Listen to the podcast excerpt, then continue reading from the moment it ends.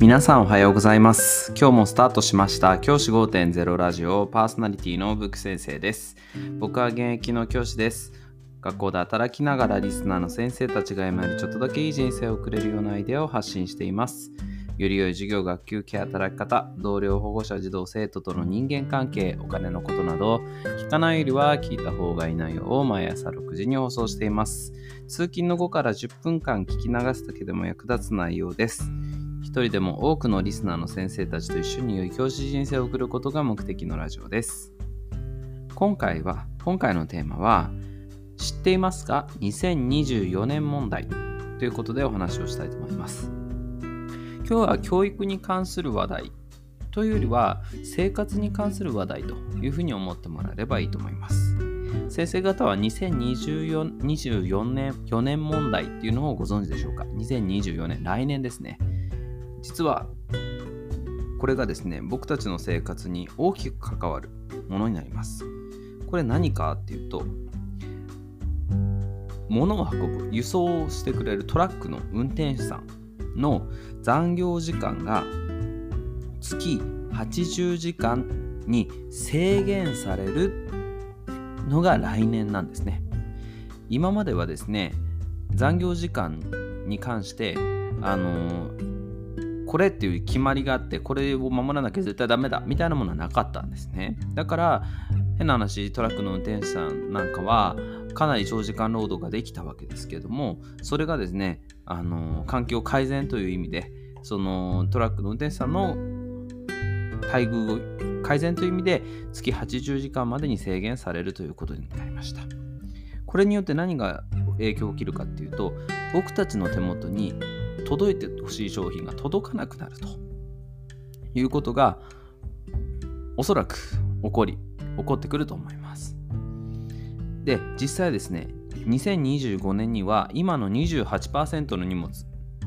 今毎日届けられてる荷物が100%とした時にそこから28%分は届かないつまり今届いてるものの80あ失礼72%しか届かなくなるっていうふうに言われていますだから毎日例えば Amazon プライムだから明日届くとかってやってたものはもう届かなくなるというふうに考えられるわけですね。じゃあなんでこんなことになったのかっていうと実はですね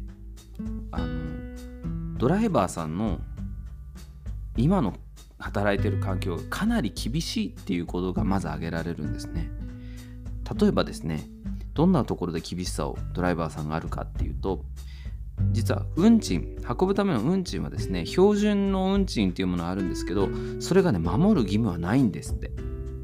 で実はそのインタビューの中僕があの調べた内容だと運賃がですね適正の4割も安い値段で運ばされてるっていうような実態があるということなんですね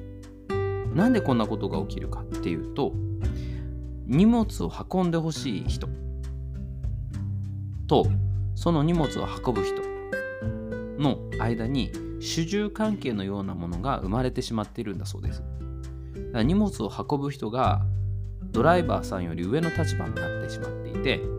なんだ、これ運ばないのかと。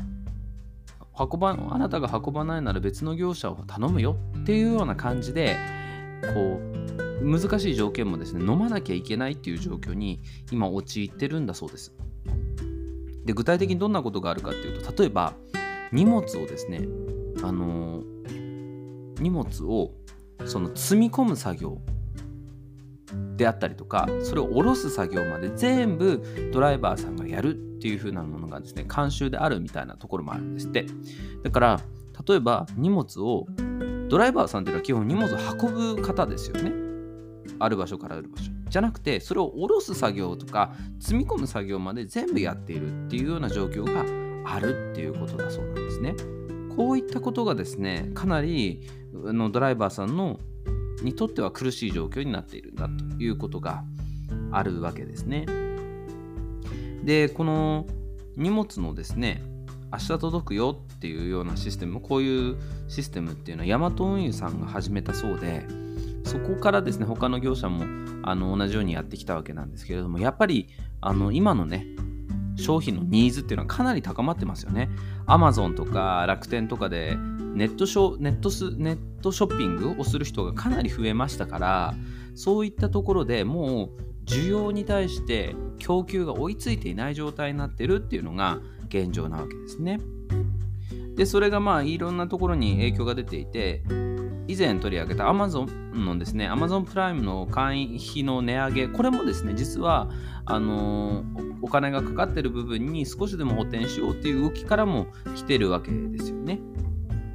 って考えた時にやはり僕たちはですねどういうふうに考えなきゃいけないかっていうと明日届くみたいなものをもう諦めなければいけないんじゃないかっていうふうに思うんですね。諦めるって言い方も変だけれども、まあ、秋下届くみたいなことっていうのは本当にドライバーさんたちが頑張ってくれた結果できてたものであって、もうそういったものを便利さを求めるすぎないことも大事なんじゃないかなというふうに思います。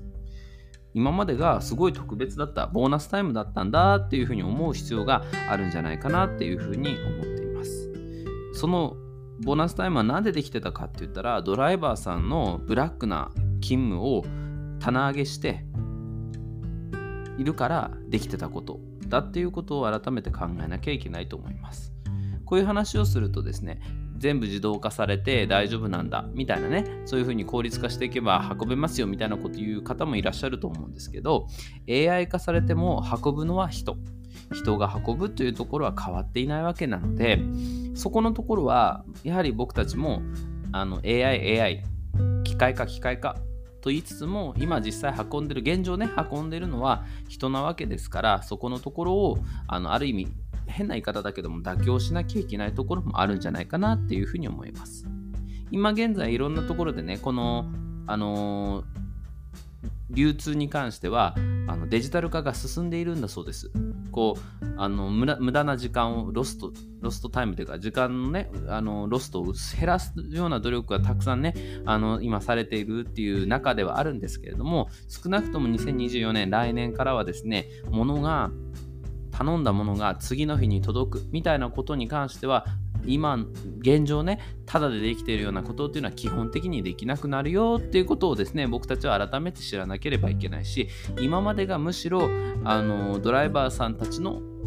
尽力その流通のに携わる方々の尽力でできてたんだっていうことを改めて考える必要があるのかなっていうふうに思いました。僕この夏休みちょっと勉強した一つが2024年問題だったので、ぜひあの先生方にシェアしたいなと思って今日は話させていただきました。じゃあ今日はこの辺で起立例着席。さよならまた明日。